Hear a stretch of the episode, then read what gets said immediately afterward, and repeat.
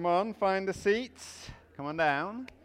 And uh, I'm aware one or two of the parents may still be checking their children into the Christ Central Kids. That's fine, they will join us soon. If uh, anyone is just uh, standing by the entrances, you may just want to uh, encourage them back in. That would be great. So, my name is Mark. I'm one of the uh, leaders here at Christ Central Church. It's great to have you here with us this morning. It's been a good morning already, and uh, we've been hearing from God. And uh, I'm going to be going back into Mark's Gospel. Um, Gospel of Mark is uh, what we were looking at actually for probably a couple of years, maybe not, maybe a couple, of, maybe into two years, uh, up until last summer. And then we took a short break. Well, it was going to be a short break for the summer, and then it became a longer break because we did our series on This Is Us and who we are as a church. And so it's, uh, it's high time that we got back into Mark's Gospel, and we left uh, Mark at the end of Mark's Gospel at the end of chapter 10. And uh, just as Jesus and his followers, uh, his disciples, and a crowd of people were heading up to Jerusalem, and they were going to uh, be going there for the Passover and the last week of uh, what would be, end up being the last week of Jesus' life. So we're going to read most of chapter 11 today. Uh, we're going to split it into two parts uh, the first shorter part, and then we'll look at the second part. So we're just going to read verses 1 to 11 at the moment. You can follow it in your Bibles or you can follow it on the screen here as the guys move it along. So, chapter 11 of Mark's Gospel says this As they approached Jerusalem and came to Beth Fuji and Bethany at the Mount of Olives, Jesus sent two of his disciples, saying to them, Go to the village ahead of you, and just as you enter it, you will find a colt there which no one has ever ridden Untie it and bring it here. If anyone asks you, Why are you doing this? say, The Lord needs it, and we'll send it back here shortly. They went and found a colt outside in the street, tied at the doorway. As they untied it, some people standing there asked, What are you doing untying that colt? They answered as Jesus had told them to, and the people let them go. When they brought the colt to Jesus, they threw their cloaks over it, and he sat on it. Many people spread their cloaks on the road, while others spread branches. They cut in the fields. Those who went ahead and those who followed shouted, Hosanna! Blessed is he who comes in the name of the Lord. Blessed is the coming, coming kingdom of our father David. Hosanna in the highest heaven. Jesus entered Jerusalem and went into the temple courts. He looked around at everything, but since it was already late, he went out to Bethany with the twelve. So, Jesus and his crew get to the outskirts of Jerusalem to a couple of towns a few miles out. Uh, Bethphage is how you pronounce it, if you didn't know, and Bethany at the Mount of Olives. And uh, at this point, Jesus instructs a couple of his disciples to go and get an animal which he can ride into Jerusalem on. It was a pretty common thing at the time for a king or a ruler to ride into a city on an animal. And Jesus was coming as a king in the line of David. Um, but instead of choosing to ride in on a, some sort of war horse uh, or powerful uh, animal as a king might have done, Jesus decides he's going to ride into the city on a colt, or, which is a small donkey. And uh, Matthew's gospel explains a little bit more about this. Um, Matthew's gospel was primarily addressed to the Jews, and he explains that this fulfills a prophecy that was in the Old Testament, a prophecy that was in Zechariah uh, verse 9, chapter 9 and verse 9, which says this Rejoice greatly, daughter Zion, shout, daughter Jerusalem, see your king comes to you, righteous and victorious, lowly and riding on a donkey, on a colt, the foal of a donkey. So, what Jesus is actually doing as he's riding into Jerusalem is he's fulfilling the prophecy that Zechariah uh, prophesied quite a long time before. Mark doesn't mention this. The reason Mark doesn't mention it is Mark's writing to a Gentile audience. It's a non Jewish audience. There wouldn't be a lot of point in Mark saying that to his readers because they don't know the Old Testament. They don't know the scriptures. Um, it's worth uh, bearing that in mind sometimes and realizing why, as we read the gospel, sometimes we'll say, well, there's, a different, there's different details that are given by the different writers. Well, the reason for that is there's a different audience that they're both writing to. So Mark's primarily writing to non, uh, non-Jews, uh, and Matthew is primarily writing to Jews, and so he's always making that connection back to the Old Testament. You'll notice there's lots of Old Testament quotes in the Gospel of Matthew. Anyway, Jesus is uh, coming into Jerusalem as king. He's not doing it the way that people would have expected a king to come in. Um, in 2002, uh, the Queen um, came into Fredericton. I don't know how many people were here. Did anyone see the Queen in Fredericton in 2002? A few, few people, not many, one or two. And uh, apparently, she flew into Fredericton on a Canadian Forces Airbus. Um, she didn't come in on the Air Canada flight from Halifax, um, which is about 12 seats. There's no room for your luggage, um, anything else like that. That would have been quite a shock, even in an airline, if the Queen had decided to come in on that flight. No, she flew in on a, an Air Canada Forces Airbus. Um, that's, that's what kings did. That's what queens do. That's what important people do. They come in in a big way, big entourage, lots of show. Jesus doesn't do that because Jesus is coming to fulfill the Old Testament prophecy, but also to make the point that he's coming in meekness and humility. Yes, he's the king. He's got majesty about him, but he's coming in meekness and humility. And Brent spoke about that last week, didn't he? he Jesus, how Jesus humbled himself, how he made himself a servant, even though he was God himself. There's a meekness and a gentleness about Christ. He comes as a lamb, a lamb who's soon going to give his life as a ransom for many who's going to give his life to forgive sins and bring people to God. But as we'll soon see, that isn't the only way that Jesus comes. So the disciples bring Jesus the colt, and uh, as Jesus continues his journey into Jerusalem, many people start to spread their cloaks on the road, other branches uh, cut in the field. They put them in front of him. Uh, those ahead of him and behind him are shouting, Hosanna! Blessed is he who comes in the name of the Lord. Blessed is the coming kingdom of our father David. Hosanna in the highest. And uh, you might notice that Mark says that these are the people, really, it's the people who are traveling with Jesus, all, all the crowd who are coming with him, who've traveled from, um, from Galilee, they're the ones who are doing this. It's not the people in Jerusalem uh, themselves who are doing this. These people have come to believe that Jesus is the Messiah. They might not fully understand uh, what that means. If you look at Matthew and chapter 21, and again, Matthew's account of this, Matthew chapter 21 and verse 10, um, you can tell that actually the people inside Jerusalem have no idea who Jesus is. Um, it says, When Jesus entered Jerusalem, the whole city was stirred and asked, Who is this?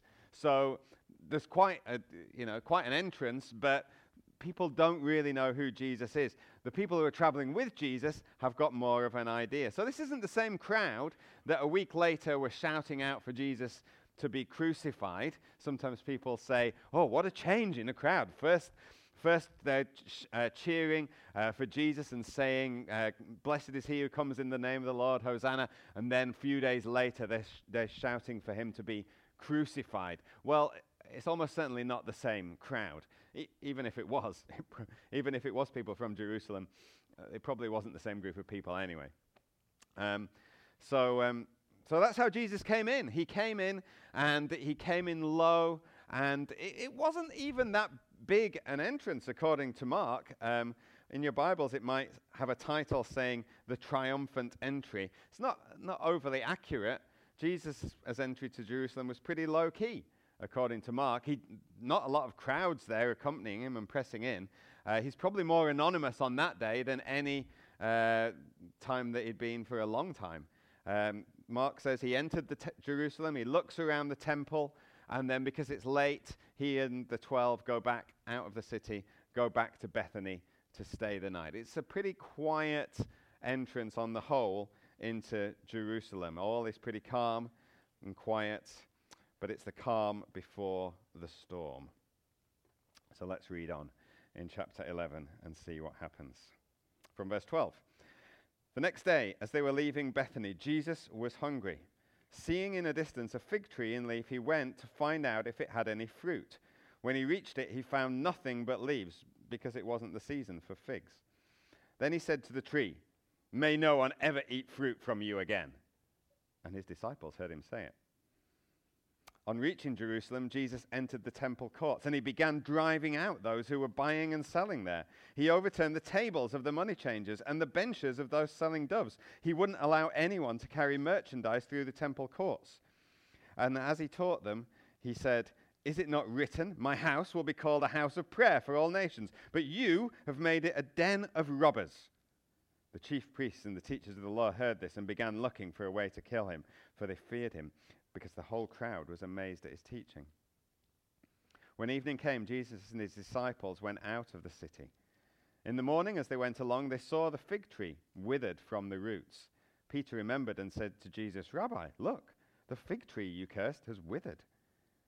Have faith in God, Jesus answered. Truly, I tell you, if anyone says to this mountain, Go throw yourself into the sea, and doesn't doubt in their heart, but believes what they say will happen, it will be done for them. Therefore, I tell you, whatever you ask for in prayer, believe you've received it, and it will be yours. And when you stand praying, if you hold anything against anyone, forgive them, so that your Father in heaven may forgive you your sins. All right. So, what's going on here? This, this, seems, this seems totally crazy. This doesn't even seem like it's the same Jesus that we had the day before. The day before, Jesus is coming in, and he's not coming in with some great big show of power. He's coming in lowly and meek and riding a donkey. The second day, the next day, it, it looks like we've got Jesus on a really grumpy day. Like a really grumpy day. I don't know if there's a phrase here, but there's certainly one in the UK, which says he got up on the wrong side of bed. Is that a phrase you have as well? Yeah. So it sounds like Jesus got up on the wrong side of bed that morning. I mean, first of all, he's heading back to Jerusalem and he's hungry, so he spots the fig tree. He spots a fig tree and it, has got leaves on it. So, but he'll know it's not the time for the fruit. He'll, it's not the time, and, and, Mark points it out, it's not the time that fruit would have been on the fig tree. Um, so he goes to check it out and he sees that there's only leaves there and he curses it. And he says, May no one ever eat from you again. I mean, I've met some people who, when they need food, they get pretty hangry. Our children have been like that at times. Uh, many of us might get like that. But, but this, this seems like Jesus having a really bad case of being hangry. He's like, what is going on? And the passage, it, it just seems unreasonable, doesn't it? You, you, read it, you think, this just seems unreasonable of Jesus. It says, oh, he said it, his disciples heard it. Hmm. it must have been pretty loud. And the next day, the fig tree has withered. So Jesus has done a miracle. But, it, but what sort of miracle is it? It's like a, a pointless miracle, it appears like. What sort of miracle is that? Jesus is petulantly, maybe it appears, cursing a fig tree. I mean, why curse it?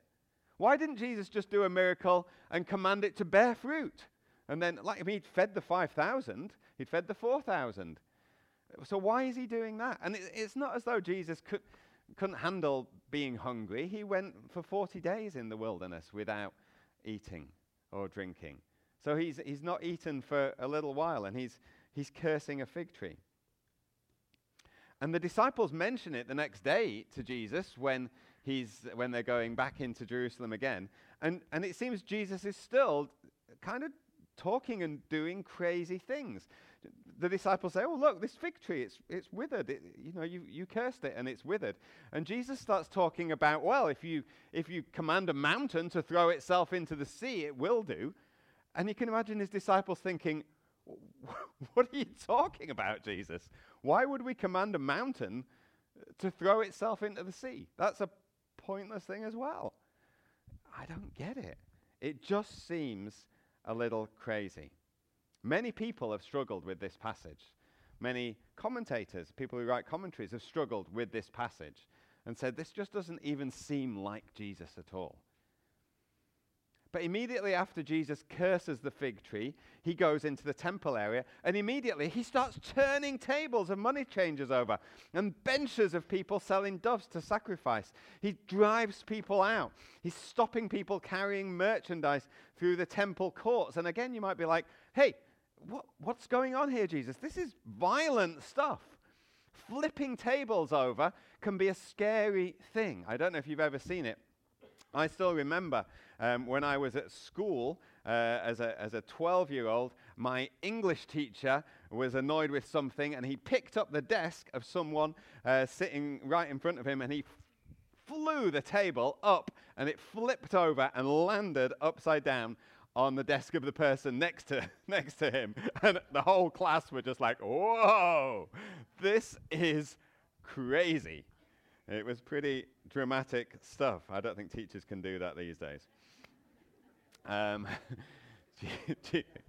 Jesus, Jesus, uh, it was the 80s. Um,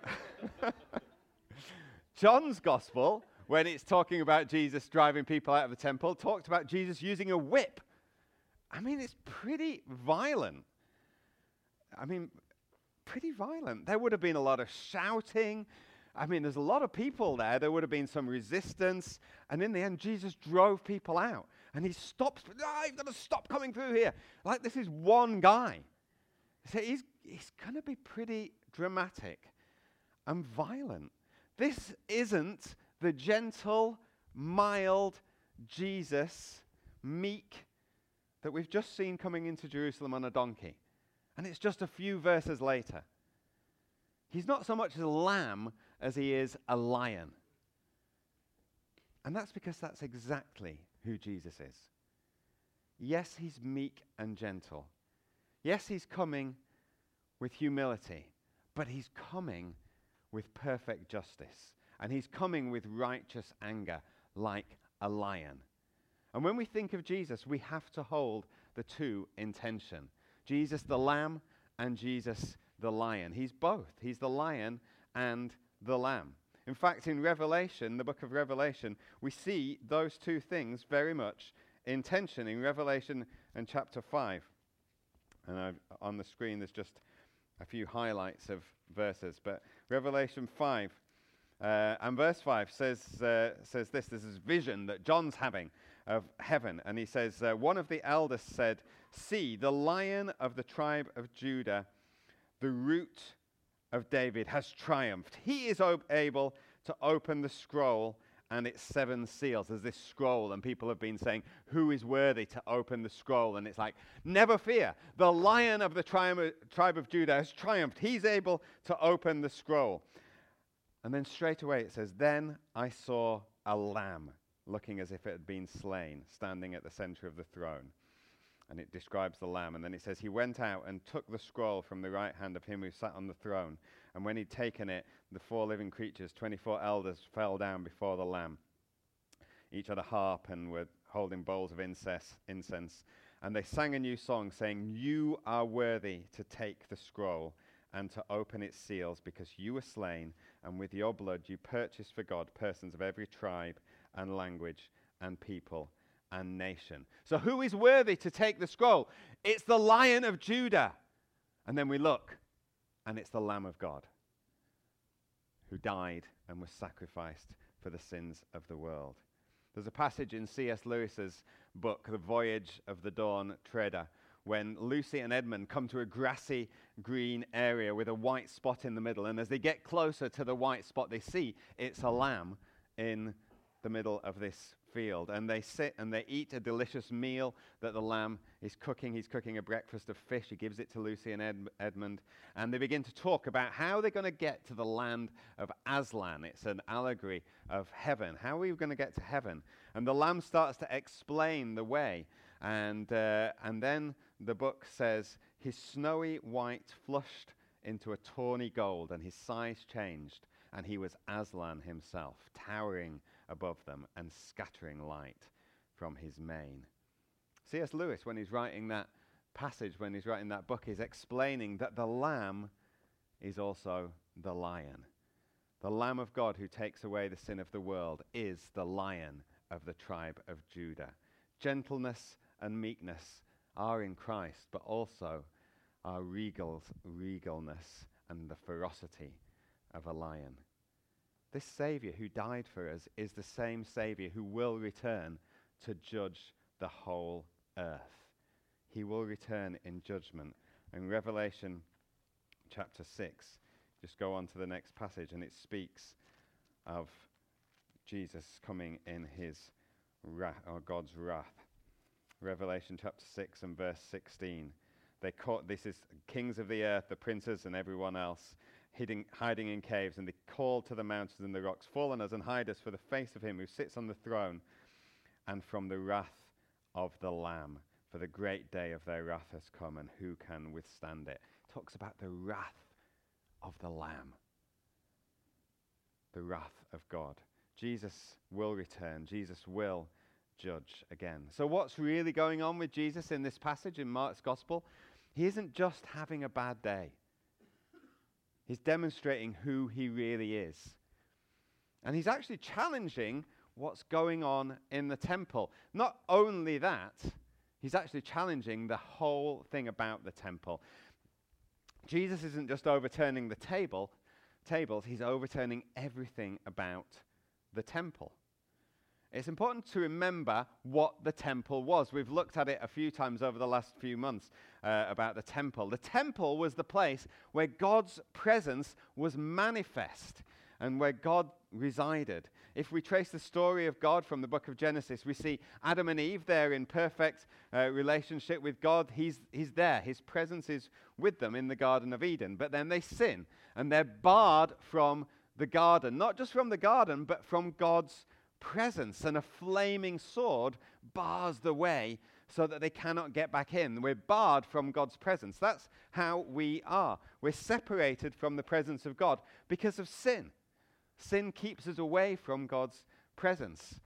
But even then, back in the Old Testament, God begins his work of restoration. And so uh, one by one, different individuals come to know something of God and his presence. Abraham does, and then Moses does. And then as we go through into the book of Exodus and into uh, some of the earlier books of the Bible, we see how a, a, tabernacle or a tent was erected, and that's where God's presence was manifest. That's where God came in power. And so we hear, we read of in Exodus 33, I think it is, of where Moses used to go out and meet with God in this tent or this tabernacle. Joshua's there as well, and he's like, he stays there even because he just enjoys the presence of God. So that's where God's presence is.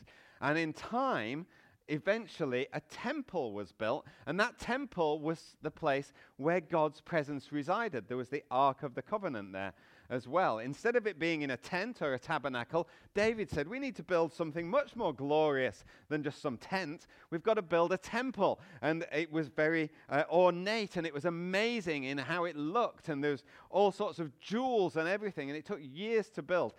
David pretty much funded it. Solomon, his son, built it. And there it was, the temple, the place where God could be worshipped, and the place where the very manifest presence of God was.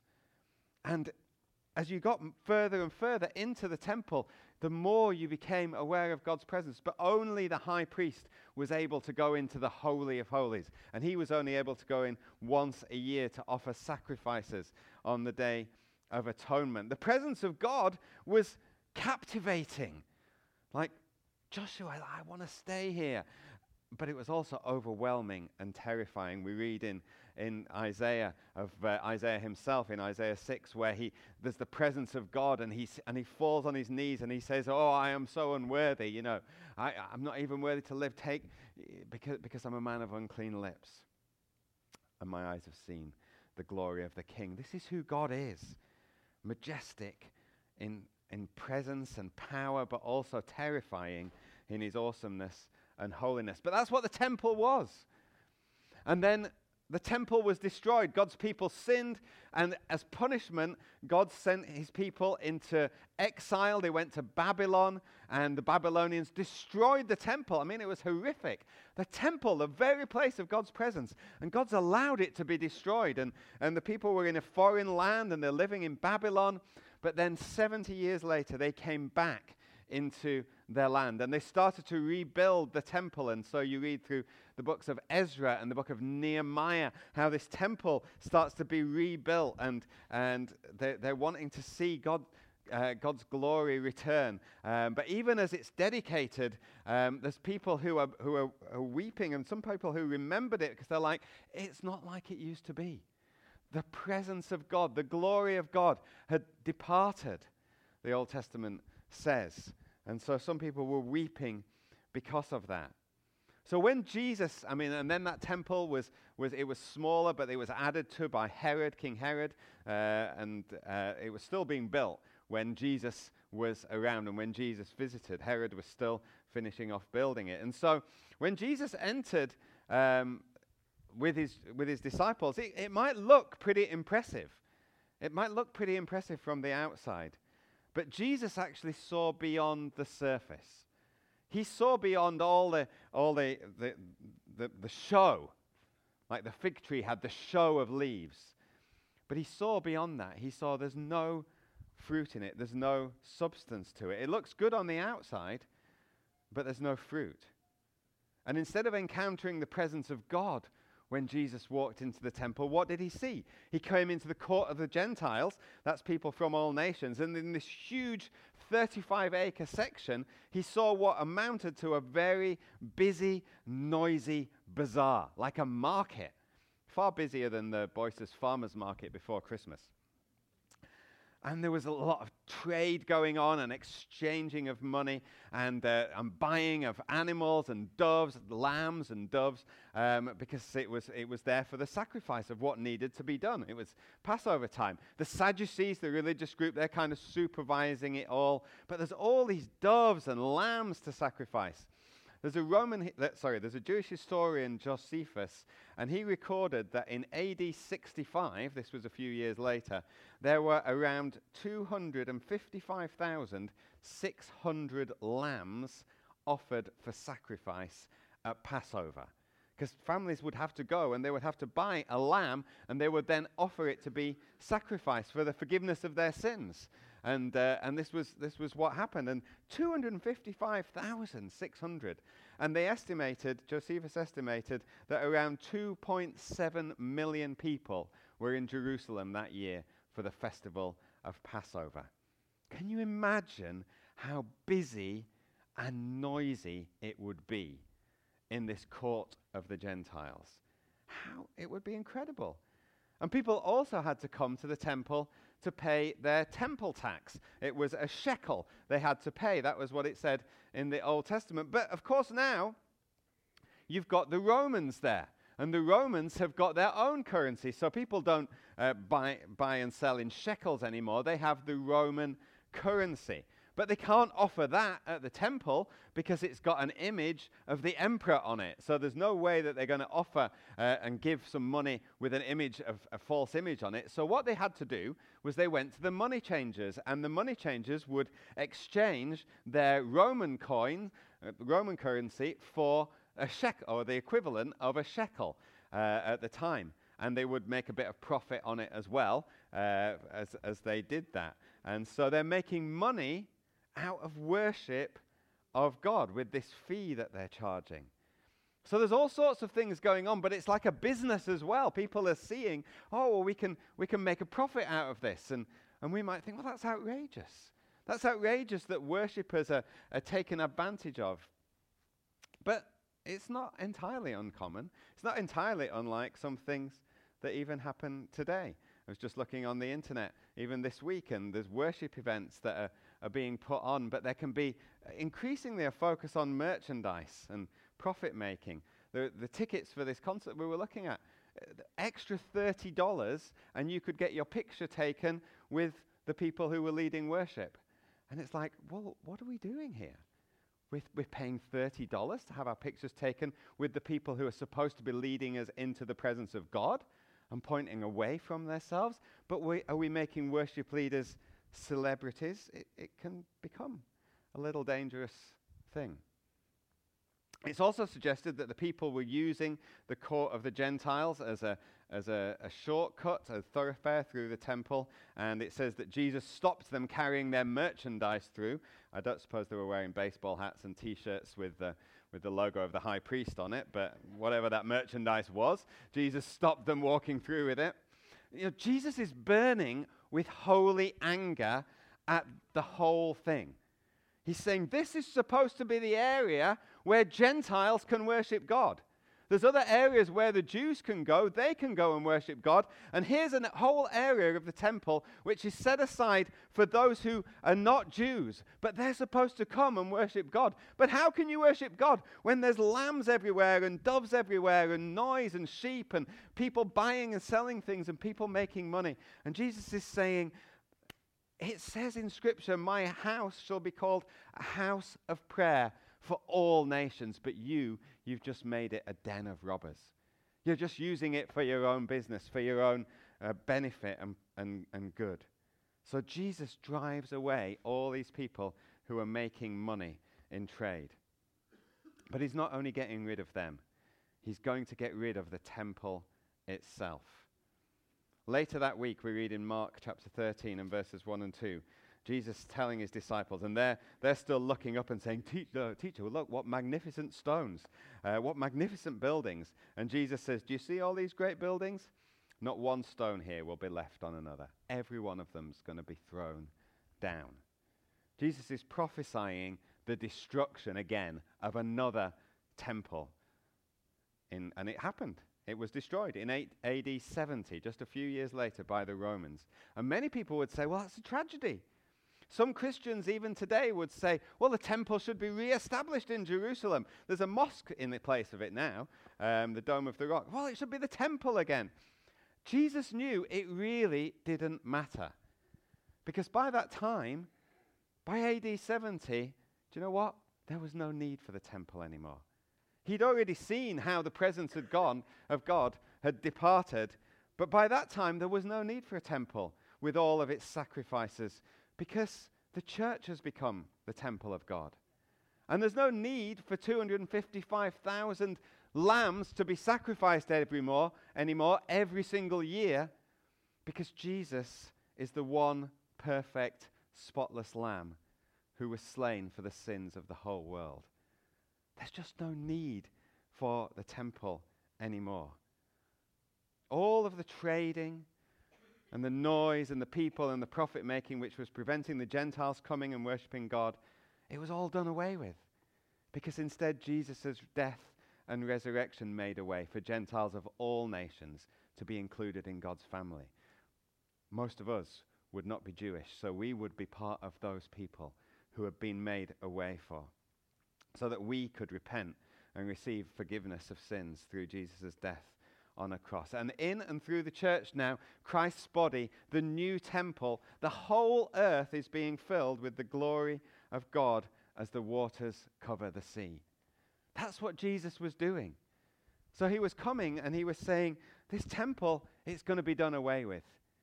And it's going to be done away with because of my body and in my body and because of my death.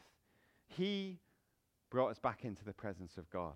He went through the sword, barring the way into the garden.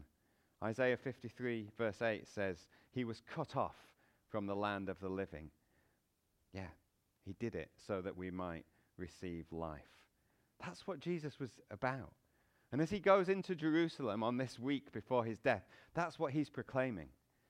He's coming in as a, li- as a lamb, and he's going into the temple as a lion.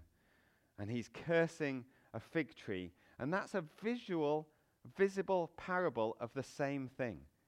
He's basically saying, look, this fig tree might look impressive, but really there's no fruit on it. It was his only destructive miracle, but it's designed to redirect his disciples to greater life, just as his death on the cross brought forth greater life. The temple was never going to bear fruit again. The Bible often talks about dis- dis- uh, God's judgment in terms of fig trees and withering. Jeremiah verse 8, chapter 8, verse 13 says, I will take away their harvest, declares the Lord. There'll be no more grapes on the vine, there'll be no more figs on the tree, and their leaves will wither. What I've given them will be taken from them. So when, when the disciples and Jesus go back the next day and they point out that this fig tree is withered, and they say to Jesus, Jesus is actually just redirecting them. What's he talking about? They're talking about, look at this, it's destroyed. It's, what, it's terrible, Jesus, what you've done. And Jesus is saying there's something greater coming. So he talks, what does he talk about? He starts to speak about mountains moving. Well, we've been reminding ourselves of that this morning, haven't we? We've been talking and praying and reminding ourselves of how Jesus can move mountains in our lives. Jesus begins to speak about faith. He begins to speak about prayer. He begins to speak about forgiveness of sins. He begins to speak about us forgiving each other. What Jesus is doing is he's talking about a new life in the Spirit. And a life that's available to us today. He's saying, you don't worry about the things that have gone because there's a far greater thing that has come a new life, which is about more than just a formality. It's about more than just doing certain things on certain days. You know, people would go to the temple every year and they would do their duty and they would sacrifice their sheep or their doves or they would do whatever it was that they were doing and they would do it time and time again. And they would have to keep on doing it in certain festivals and certain years. And it's all done away with because we can just freely come into the presence of God. And we don't have to live that formal way. So there's no greater day than any other. Passover is no greater than any other day. Easter is no greater than any other day. Christmas Eve is no greater than any other day. Some people still just go to church on some special days, but there aren't any other special days. Even Sunday is not a special day. Paul warns us against turning back to this way of doing religion. He says in Galatians 4, he says, Now that you know God, or rather are known by God, how is it you're turning back to those weak and miserable forces? Do you wish to be enslaved by them over again? You're observing special days and months and seasons and years. I fear for you sometimes that I've wasted my effort on you. We can't settle for any less than Jesus has won for us. We, we're not just going through the motions of religion. We can't settle for that. And, and it's not about putting on a show and looking impressive on the outside, whether that's individually or as a church, and being fruitless on the inside. Jesus is calling us to true faith in the living God. He's calling us to a life where we can know we're forgiven, where we can forgive others, where we can walk in faith, where we can see God move and do miracles, where we can pray to our Father in heaven and know that we'll receive them.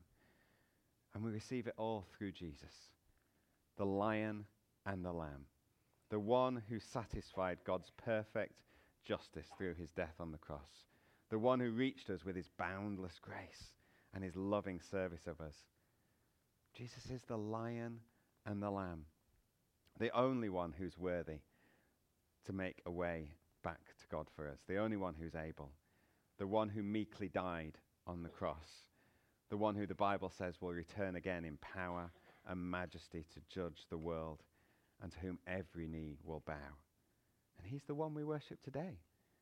We can come freely into his presence. We can stand before him and we can worship him and we can know this life that he offers. So, why don't we do that right now as we close, as we seek his love and his power and his life? Why don't the band come back up? I'll just pray. Father God, I thank you. I thank you, Lord, that you have made a much better way. I thank you, Jesus, that you came and you suffered and you died meekly as a lamb, that you gave your life for us, the one true Passover lamb. And Lord, I thank you, though, that you don't lose who you are, that sense of kingly majesty, that passion for your church, that passion for justice, that zeal for your name and your glory that all nations will know you. Thank you, God, that we're included in that ourselves, even. Why don't we stand together? I'll hand you back to Brent.